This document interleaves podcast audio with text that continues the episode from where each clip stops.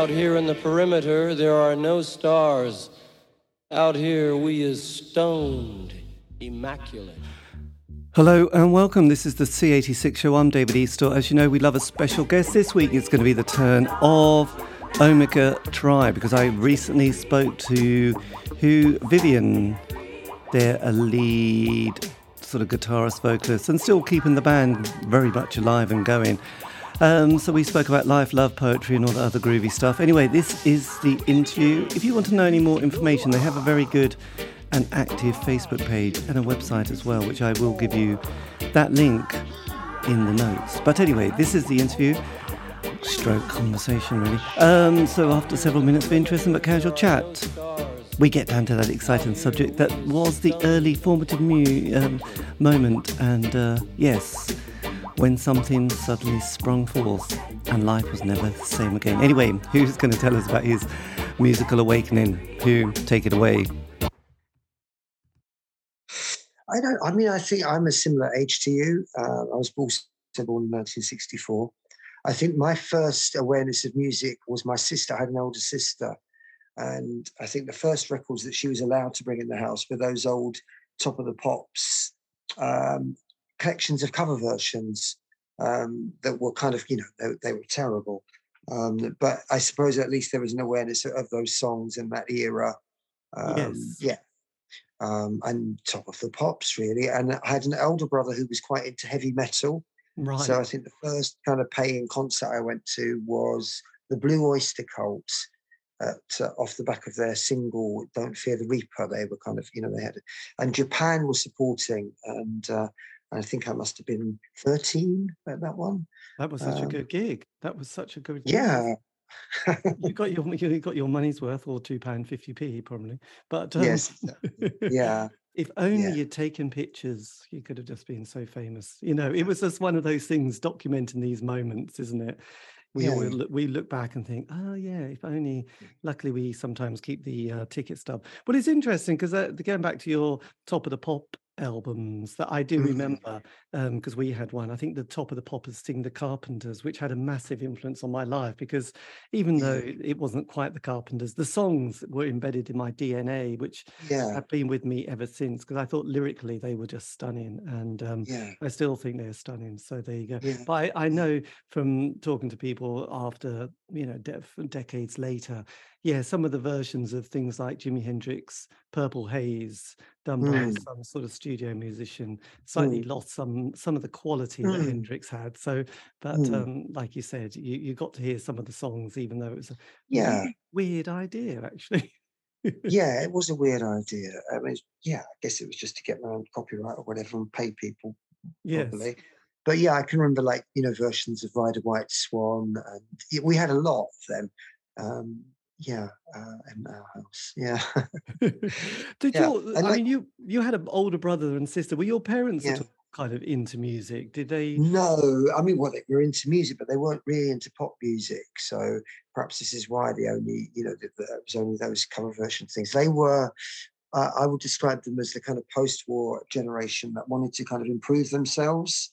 So their focus was on um, that kind of tradition like the Workers' Educational Institute, the WAA. I don't know if that means anything to you. Mm. Night school, and um, so my dad was interested in studying philosophy. He never, they never went to you know higher education or anything like that. They were kind of the war um, generation, um, but they when they first lived together, when they were first married, they had a flat in Covent Garden.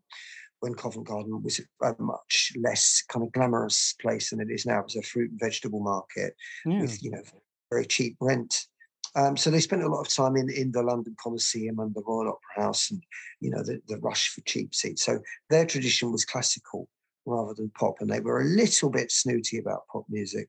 Um, yeah. Excellent. Did your dad do national service at all?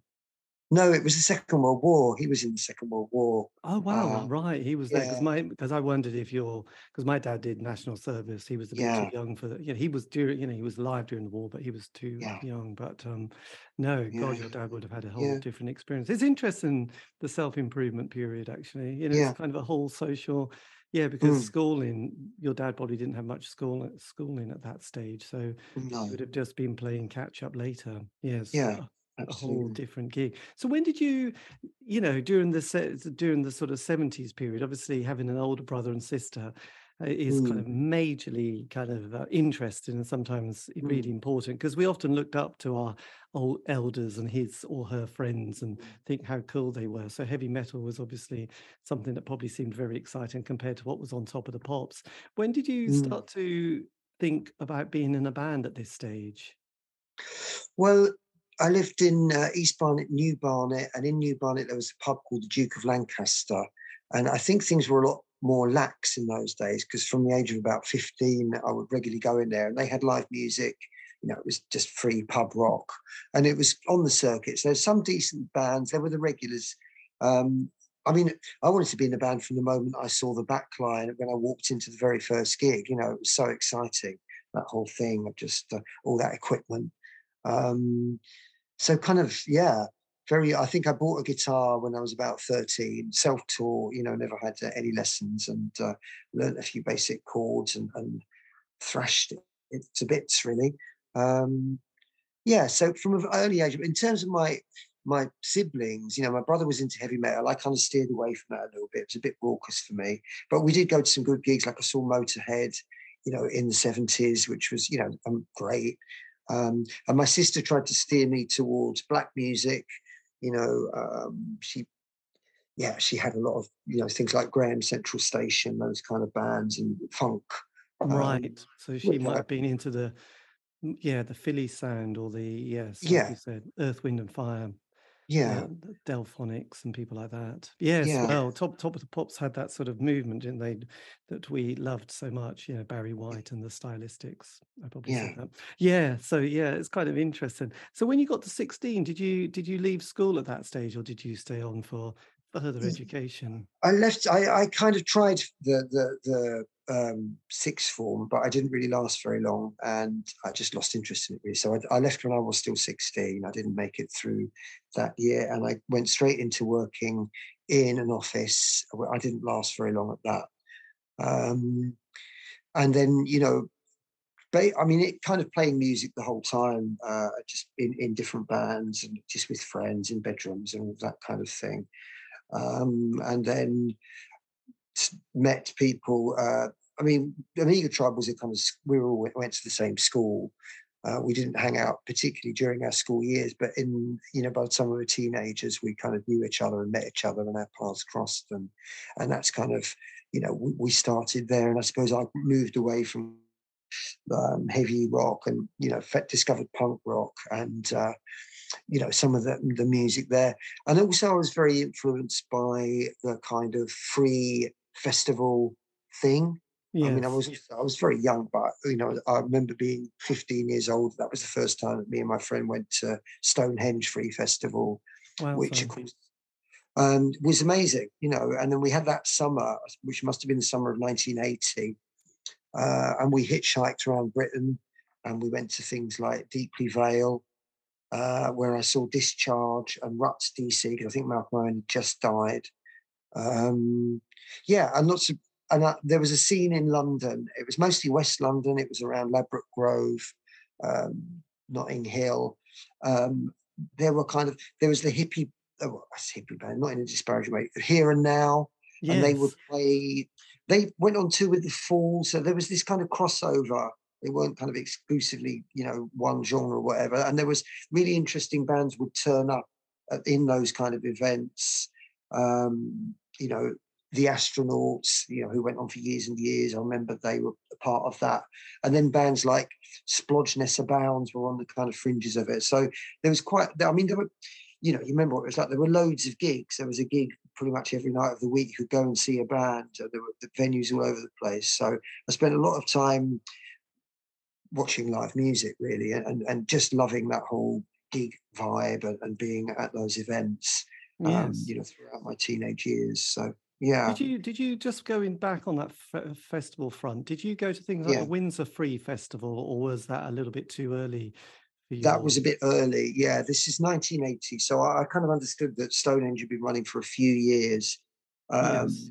and it was the beginning of the convoy. The you know the the yes. Um, so there was some convoy. Great, yes. Yeah, there was some great great times. Very small things. I mean, I remember going to Cornwall for a festival, and no bands turned up. And I remember the woman in the shop were very nice.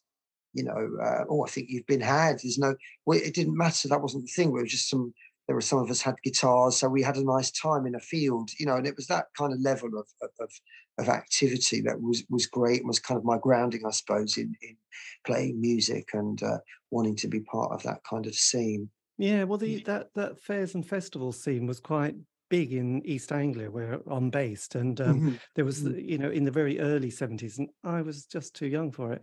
Really, mm. was the the sort of Barsham Fair, which kind of went from sort of '71 to '75, and then after mm. that there were the Albion fairs, and there was like all these kind of very you know, non-electric. A lot of them were non-electric. There was no electricity yeah. on site. There was very yeah. There was a lot of kind of theatre companies and clowns and yeah. people dressing up in medieval gear was kind of one of the themes that they liked because it okay. it just made mm. everybody. Mm. They I did an interview with some of the organisers and they said because I was always curious why the medieval theme and it was like well we just kind of wanted everyone to be I don't know. There was no hierarchy. I'm not sure if that was com- yeah. completely the answer they gave me, but you know, I thought, oh, okay, then, because it was that thing of like, why do you want to live in ancient old times? And yeah, it's a bit odd, but you know, it was a nice idea, and you know, it was mm. kind of interesting because there was a big movement out of I say big movement, it was probably tiny really, but there was a mm. bit of a mm. movement out of London with a lot of the people who were probably in their mid 20s who wanted to buy get into the self-sufficiency world and back to yeah. the land and get away from mm. the cities. So there was kind of this interesting thing when I've looked at it, thinking when when everyone was, you know, dancing around and and jigging about with this and that you know the sex pistols and the clash and the buzzcocks were playing you know mm, and at mm, the same time people yeah. were sort of strumming away with fiddles and, and lutes and you know yeah. it was like there was not a huge age difference but it was like yeah. such a cultural difference at the time but it was interesting what you said about that kind of folk or not folk but the hippie movement and the punk mm, movement and heavy mm. metal where you mm. know they they all slightly dipped in each other's toe, but then sort of denied. Yeah. It was a bit like a biblical thing. They just denied denied each other's existence, and they hated it for yeah. a period. And later on, they all said, "Yeah, I loved all those bands. Really, Pink Floyd, the yeah. Steel Ice band, yeah. people." But it was interesting, really. And like you said, the peace convoy started to grow during the eighties. It was very much. Mm-hmm. A, it, it was during that period until the Battle of the Beanfield that the, mm. the peace convoy grew rapidly, really. So mm. um, mm. yes. Mm. So then, so what your was your first band before Omega Tribe? Was that um, what were the what were the kind of lineups you had before that that one? Uh, that, I mean, that was just my friend Michael and my friend Nick that we didn't really do. I, I think the only gig we did together was the Stonehenge Free Festival. We just turned up with our guitars before the stage was even erected and just played in a marquee to you know anyone you know anyone who happened to be there. Um, yes. So didn't really have a band that did gigs, proper gigs before Omega Tribe. So that was the first one really. Um, and that was me, myself, and Daryl, who still is in the band now, and Peter, and uh, we had a couple of other people, David and Colin, but they didn't really stick around once we had to make a bit of a time commitment to it. Yes. Uh, so it was the three of us, um, and then we did a, our first EP with that lineup, and then Pete Fender joined us, who we knew um, through his uh, his mum, uh, who was in the Poison Girls, um, and yeah, um, and he was extremely good. He was an engineer, and he could record things, and he had a little four track um, and studio, so you know we could do demos with him. So that's how we worked together originally, and then um, he joined us and we made uh, an album um, with him, um, which yeah was uh, a good bit of work considering it took I think a week. We, we did it in a week, and uh, you know because studio time was very precious.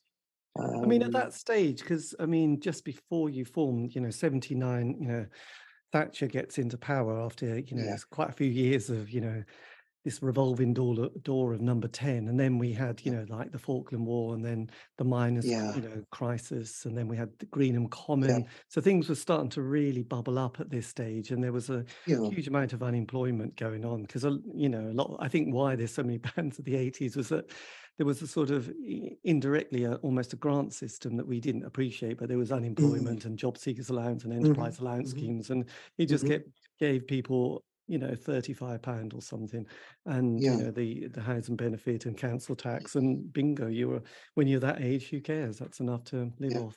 yeah, So yeah, um, I think that's one of the the kind of it made a lot of creative scenes, really, that that kind of policy. So were you kind of driven at this stage, um, you know, dir- you know, musically because of that kind of political landscape that was developing? Well, I think I think the drive, you know, looking back on it, wa- was just to be creative and say something really. Um, and I think uh, you know I've always done that. Um, and I think politically, I, I was quite influenced by Poison Girls, particularly. I remember seeing them um, for the first time and thinking it was very powerful. Um, you know, a very powerful way of presenting because they were a bit different because they were older people. You know, Frances was Vi Subversa, was in her 40s at that point.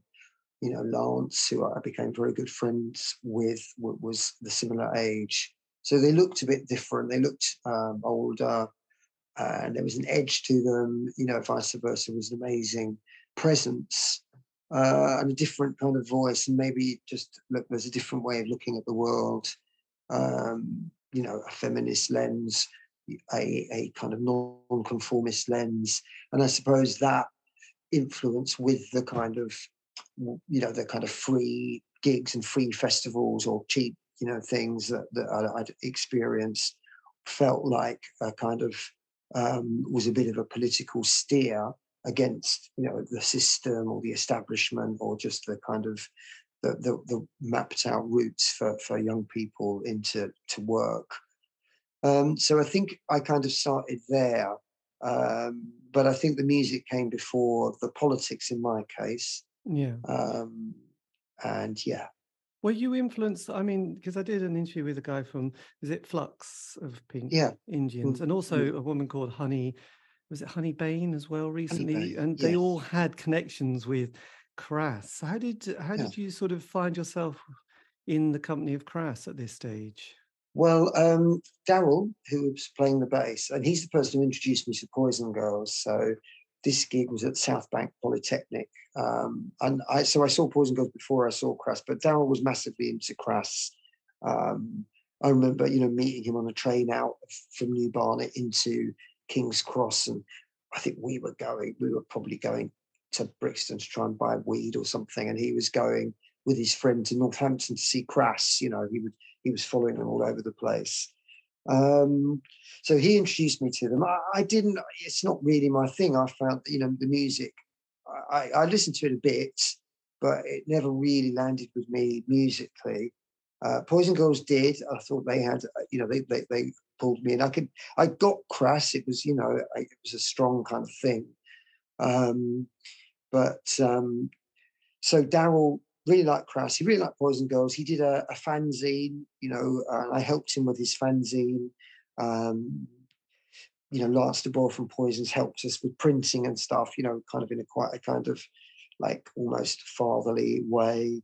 Um, showed us around and, and who to talk to and which how to get your printing done and that because he did the Impossible Dream, which was his his uh, magazine. His was you know. Very arty. And Daryl's was was I suppose looking back quite kind of standard, you know. So he interviewed Crass and interviewed fan, um, Poison Girls, and he had lots of kind of um, collage art uh, with kind of featuring policemen and stuff. Um, and it was called The Realities of Society. Right. Um, so yeah, he he was why we really, and he kind of bombarded Crass with with any demo tapes, and we uh, we we actually both went to Dial House a number of times.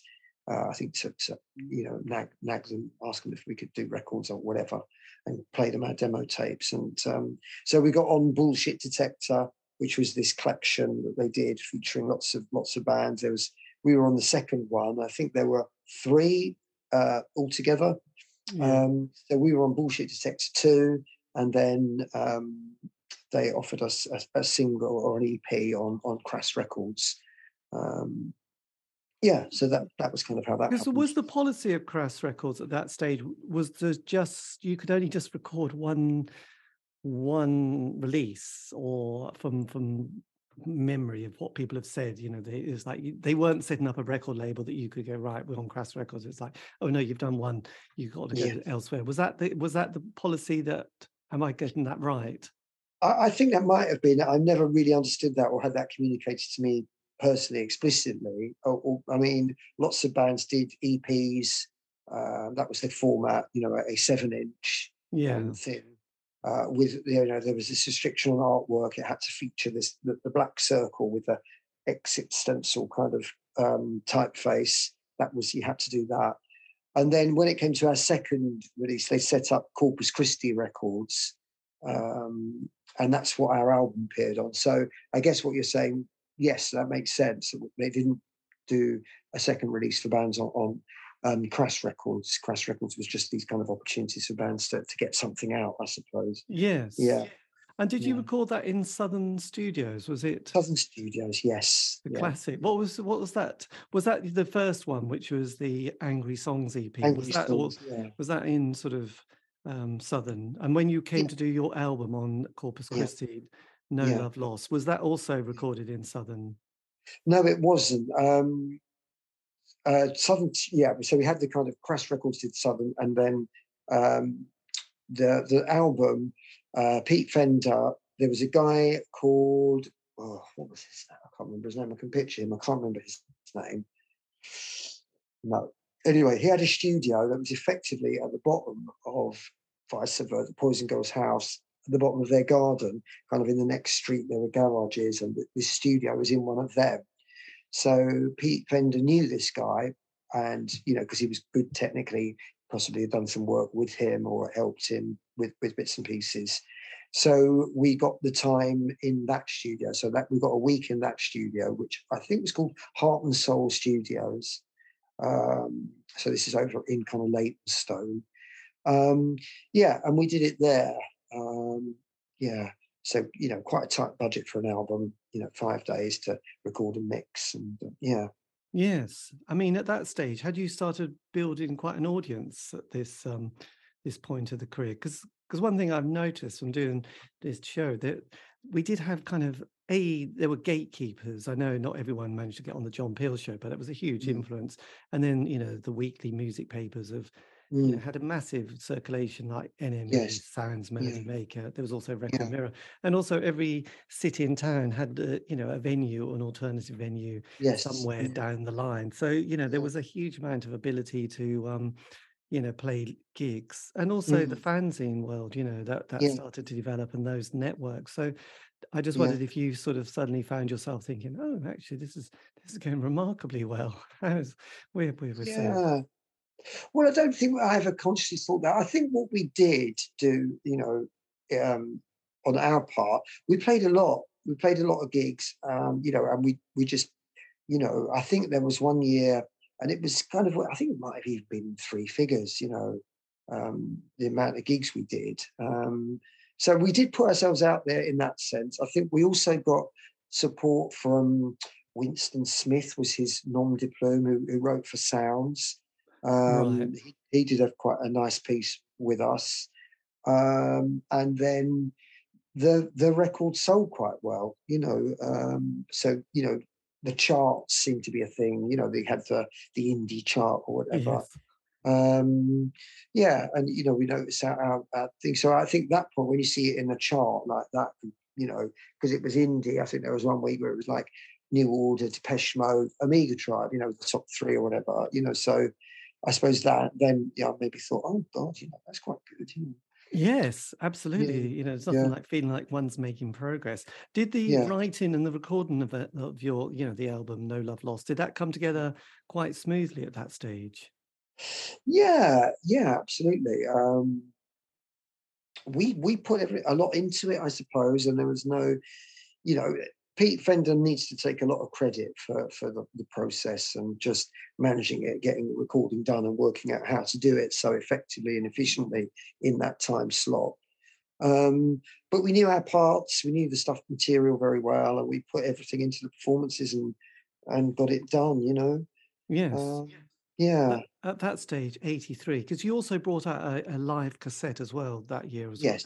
which was yeah. um, your sort of a live bit. I mean, what was kind of interesting, which I found vaguely interesting, was that as the 80s progressed, you know, there was the sort of punk, post punk period, and then mm. anarcho punk. And then the indie kind of world really developed sort of 83 mm. For the rest of the decade. I mean, obviously it starts changing, but, you mm. know, there was that kind of the birth of those indie bands like the Smiths and yeah. the yeah. Australian bands like the Go Betweens and the Triffids yeah. and Yeah, Yeah, No, June Brides and people like that. Did you sort of feel kind of influenced by anything that was going on, or were you particularly in your own little sort of bubble at that stage? I think we were a bit in our own little bubble. Uh, um, yeah, I think you know we we we we did get a bit stuck. I think sound wise, um, and we we parted company with Pete Fender. Um, we did a recording that um, it was actually looking back at it was quite good. Um, but he was very into the Beatles, not just musically, but in terms of the methods of recording. So very into. He found he worked with that guy at Heart and Soul Studios guy, relocated, and they found this old Neve desk. You know, so this kind of it was antique then. You know, so it's real old old school equipment. Uh, that kind of warm, valvy sound. He loved that. He kind of almost fetishized getting this sound like the Beatles would have had in the 60s kind of thing. And we were a bit, I suppose Darren and I were just a bit, what? That's, you know, that wasn't our thing, you know. So I think we started to kind of get go in slightly different directions. And yeah, we, we weren't really creating much uh, new. We've got our set. We've done No Love Lost. That been really successful. We got to a high point. We played the Stonehenge Festival, you know, and, a, and a, loads of people. And so it felt like that there wasn't much new direction in that. So we kind of reinvented a bit and wrote some different stuff. Pete left us. We got um, a different drummer, original drummer, who'd struggled a little bit with drums. Uh, he had very good energy, but in terms of being recording and being on time, he, was always a bit of a challenge. So he, he switched to percussion, and we got a very tight drummer, and we got a saxophone slash flute player, and backing vocalists and things like that, and made it a different kind of vibe, um, which worked very well. And then I think I just ran out puff with it, to be honest, personally. Right. Um, it does yeah. happen. So that was your your single with the kind of slightly different lineup, minus yeah. Pete. Was it's it's a hard life was the yes. release. Yeah, yeah, yeah. And that was on Corpus Christi as well. So this is kind of 85, which is obviously we're you know, literally trucking yeah. through the 80s with great enthusiasm. Yeah. Sort of when I don't know, when did Red Wedge start to sort of appear and things like that? Yeah, Was that, that a little been, yes, that would have been around that time, I think. Billy Bragg and Paul Weller and yes. The, the Redskins, had they formed by then? Yes, we played with them. We did. There was a one gig that was Redskins, Poison Girls, Omega Tribe. Yes, yeah. Uh, and we had a manager at this point. That's the other thing. Uh, which was a bit different. So it moved on a lot from you know one pound fifty um, for three punk rock bands at the George Robey to kind of slightly bigger gigs. So we played the National Union of Students conference in Blackpool, and it's a huge, great. It wasn't particularly full, but it's a huge, great venue. And we went on tour with the Nightingales. Um, right, Rob Lloyd. Yeah, yeah.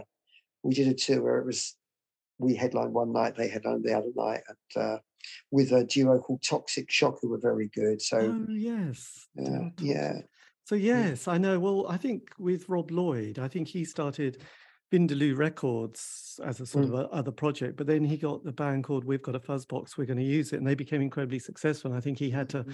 become a label manager by mistake, yeah. really. And um, yeah.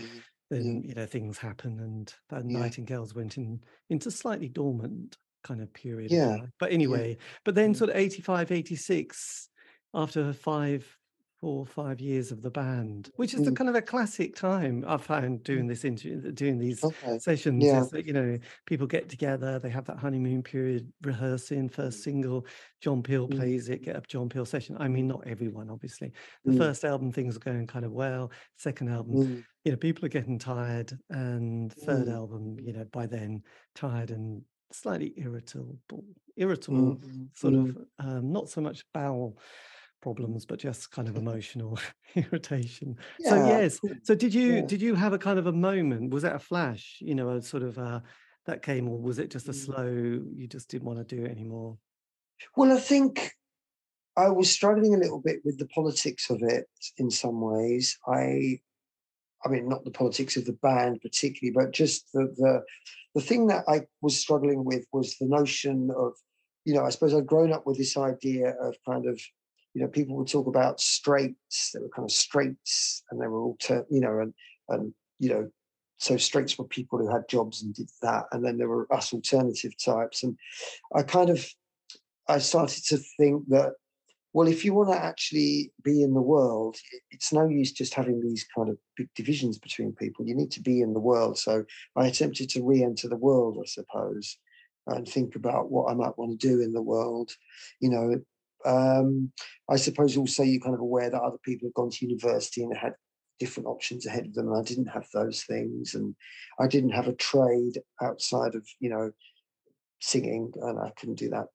I wasn't particularly skilled singer. I wouldn't, you know, or guitarist. So, yeah, needed to kind of find out what I was going to do really, uh, yes. and move away. You know, I did move away from from music.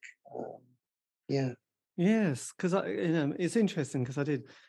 You know, people like Thatcher on Acid. I think they were mm. during that period when they were on or in the band, they were squatting, but mm-hmm. also going to university and there was that kind of moment of like okay the band are really not going to make it but mm. i'm going to continue with my kind of more professional career and mm-hmm. yeah it's they sound like it was kind of a good moment to move on really so did you mm. also have that kind of actually i'm just going to disappear a little bit doing a bit of a ziggy stardust and um yeah. not reinvent yourself but sort of just take your time to find out who you were well i think so i mean I mean, I left Omega Tribe. At that point, I thought I would still do music. I wrote lots of songs, but you know, looking back, it wasn't. They weren't. I didn't have a strong enough sort of persona as a performer to to carry that off. Um, um, and so I did you know, I I wanted to kind of find a way into to something better than the kind of job options that were available to me. Um, so I wanted to get an education. Um, and I, I, kind of slowly, uh, I did voluntary work with the elderly, stuff like that. Um, and I got a job on the ambulance, working for the London Ambulance Service. So uh, some kind of, you know, respectable CV of kind of responsibility and care, I suppose. Um, and then I got a job in a school. Um, and I think I was 26 by this point. It was like a teaching assistant type role. It was some kind of government initiative. It was a special school, school for children with special needs.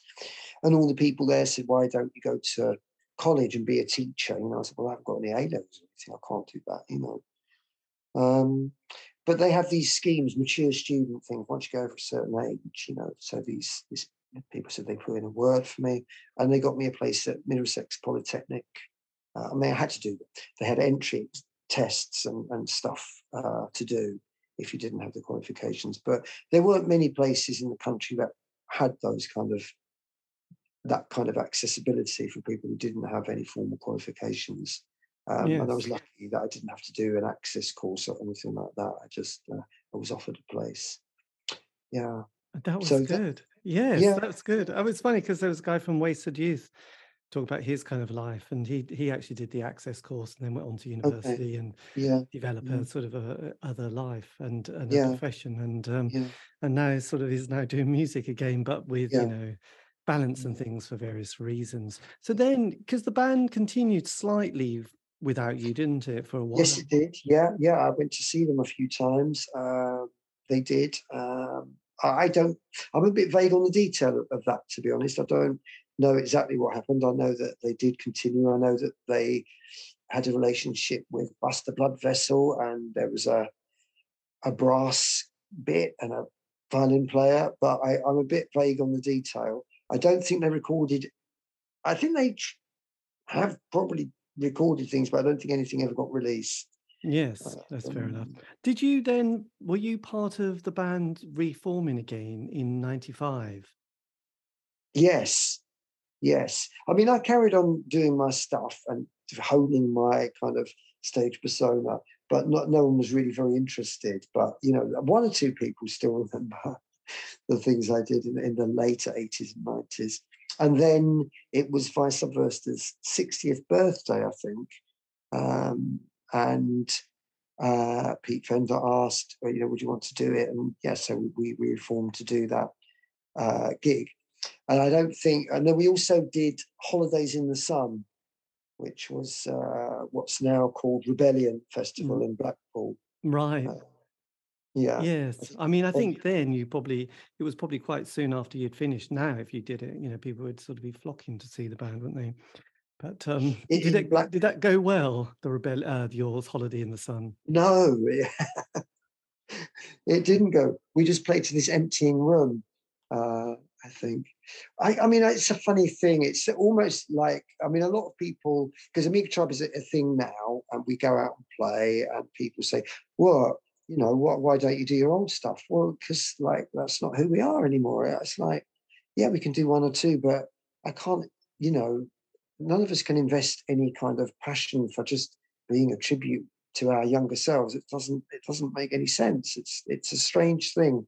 I know lots of bands do it and it works for them, but I can't do that, you know. No. Well, actually, Rob Lloyd's the same. I think for hmm. various mm. reasons. It's a bit like, well, a we can't be bothered to learn the old songs, which are just going to be quite hard work, and we can't remember yeah.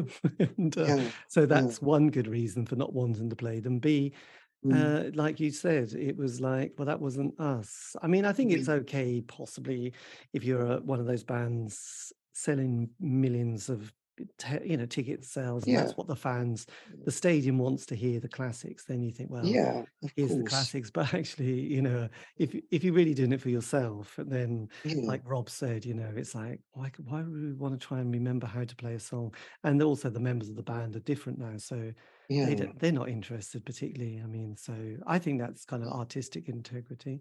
But then so over the decades then so you did you came there was a compilation wasn't there that came out? Was it on uh, yes. Uh, rugger bugger records? Yes yeah yeah that's right. Um there was a bit of a, a thing uh around about the year 2000 i think to to re-release no love lost um and i think Pete and Daryl uh, kind of wanted to bring out some something else, you know, because there were other snippets, bits and demo or whatever, unreleased bits. So that's they did that make tea, not war thing.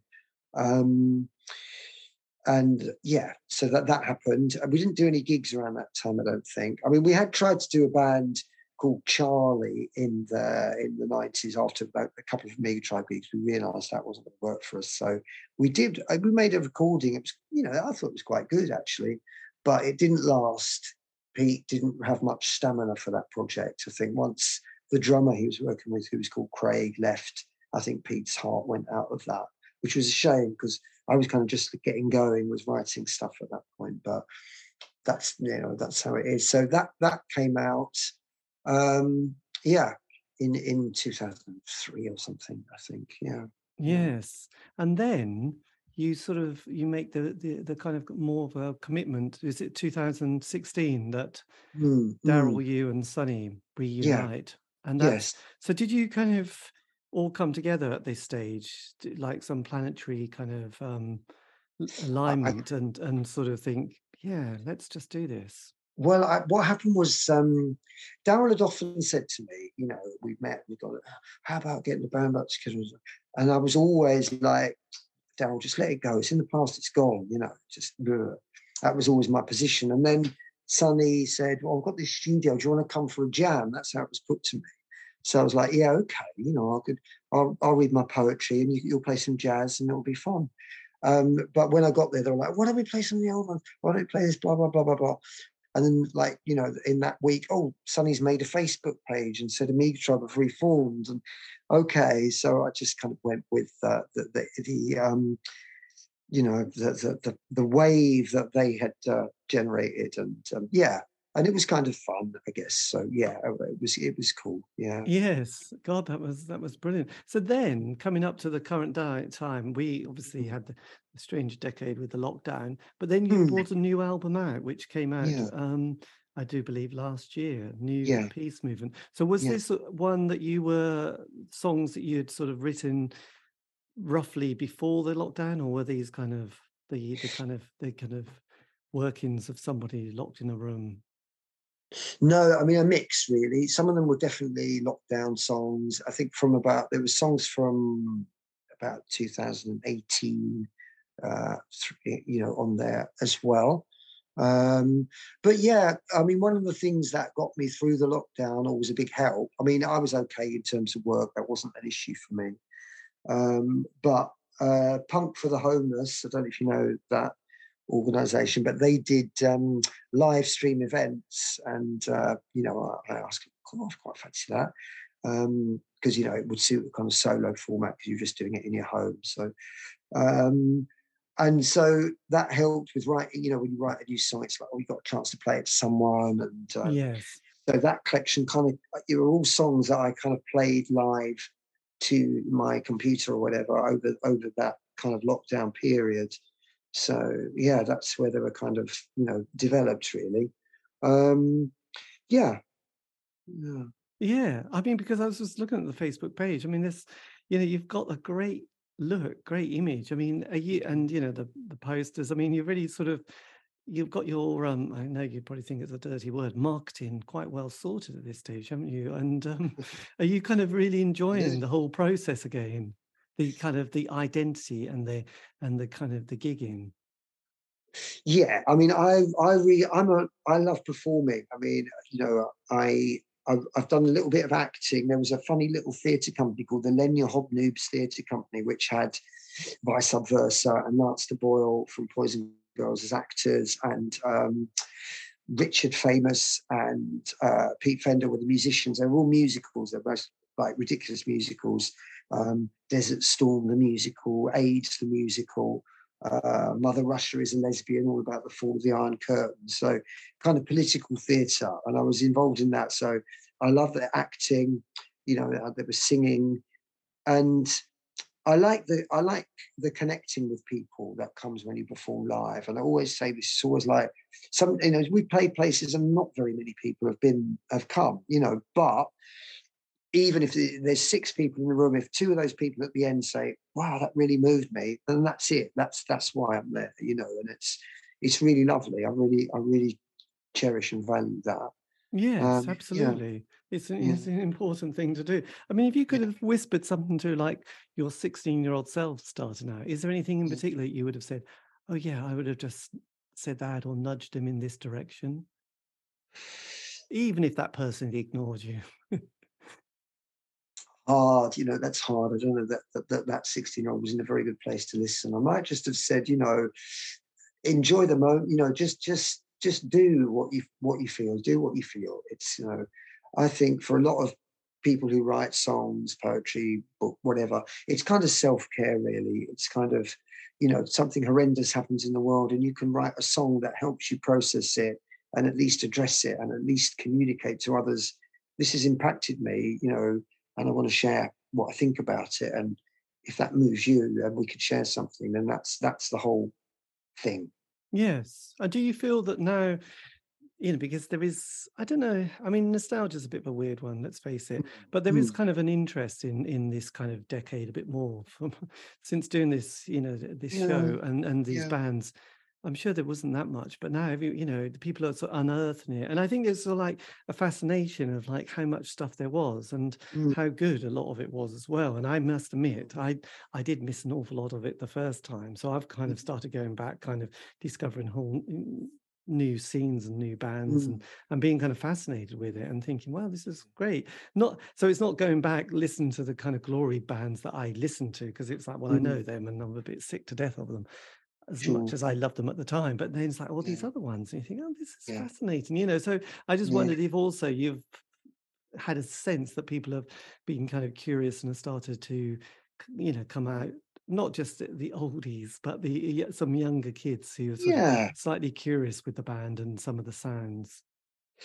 Yeah, I think so. I think I think it's nice when you, you get. Uh, um, I mean, I think what we found playing live is is is there is a bit of kind of punk nostalgia that some of us, in myself included, sometimes find a little bit dull because it's a lots of older guys who just wear t-shirts and jeans, and they kind of there's uh, mm, it's not very interesting, really. Whereas there are a lot of kind of younger, more vibrant, different people. And when you get that kind of energy in the room, I mean, they tend to be more uh, queer friendly spaces, to be honest, less kind of male dominated music. more, because a lot of punk rock is like that. A lot of it is very male, very aggressive, very kind of. And I don't think we ever were really like that. We've always had a quite a softer touch about our stuff. Um, so yeah, those spaces that when that energy is in the room, it can be really, really lovely. You know, and that's like you mentioned Rebellion. We went up to Blackpool. We did a free gig in a pub in Blackpool, and you never know what those you know because it's you never know who's going to come. There are there are you know traditions in um, punk and post punk that are not very attractive. You know, kind of Nazis, etc. um, yes, but the people who came were kind of, you know, people came and they caught us. They come from all over and they noticed that me and were playing in a pub down the round the corner. So they finished off their rebellion weekend with seeing us in, in uh, you know, on a Sunday night. And so it was a really lovely energy, and that is, you know, a really special thing for which I, you know, which I really, really do value. Um, so more of that, hopefully. That, that's our kind of goal. Um, yeah, no, I, you know, and actually, I think that from speaking to so many bands, I mean, there seems to be a little bit more of that ethos going mm, around mm, rather than, mm. you know, and also being a bit more realistic and feeling a bit like you can't really always sing those songs when you, what you wrote when you were 16 or 18, because yeah. that's not the person you are now so much. Yeah. You know, you need to yeah. give them a hug and say, well done. But, you know, yeah. those sentiments and those, some of those political ideas were quite different mm. to how you feel now. So yeah, it's interesting. Did you ever get sort of um, any dates abroad? Have you ever sort of done any kind of yeah. shows in Holland or Germany or anything like that? I mean, last century, yes, Europe, uh, Holland, uh, yeah, mostly Holland a couple of times, really. This century, we've been to the States twice um, in 2017 and 2018, and we're, we're going again this year. Oh, what um, festival are you doing there? Uh, it's not. It's just a kind of trek across obscure venues. Um, yeah.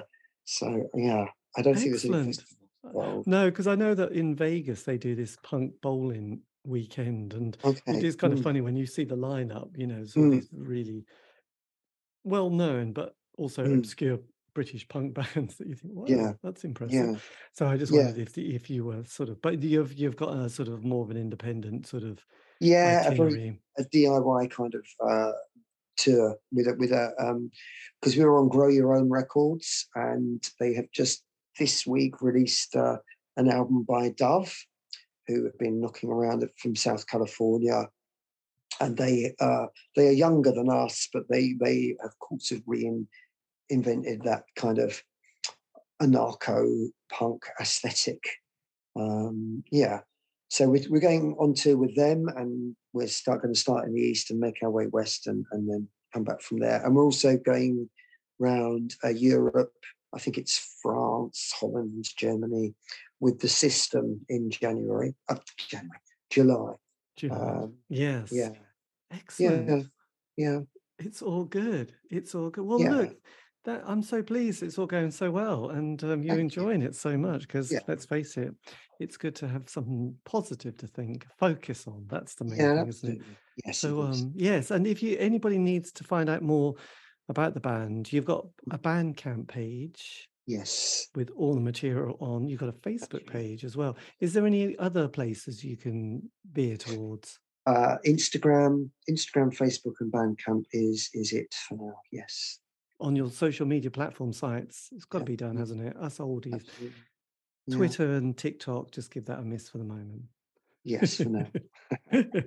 well, look, thank you ever so much. And if you want, I can always send you the link and you can always put it on your page. And um, yes, please. Thank it, you. It's always good. But thank you again just for this. Yeah. This has been magic. I really good. appreciate it. But um, yeah, all the best for the year. It sounds fantastic. Thank you. Thank you. And um, yes, dust off your passport and off you go. Absolutely. okay, look, have a lovely Thank evening. You. Take care. Cheers. Thank you very much. Bye bye. Bye bye. And that, dear listener, just in case you hadn't guessed, but you probably had, is the end of the interview. A massive thank you to Hugh Vivian to for giving me the time for that uh, interview. That was Omega Tribe. And um, yes, this has been the C86 show, David Eastaugh. If you want to contact me, you can on Facebook, Twitter, Instagram. Just do C86 show. Keep it positive and groovy. That's what I say. And all these interviews have been archived on Spotify, iTunes, Podbean. So that's true. Anyway, have a great week. Stay safe.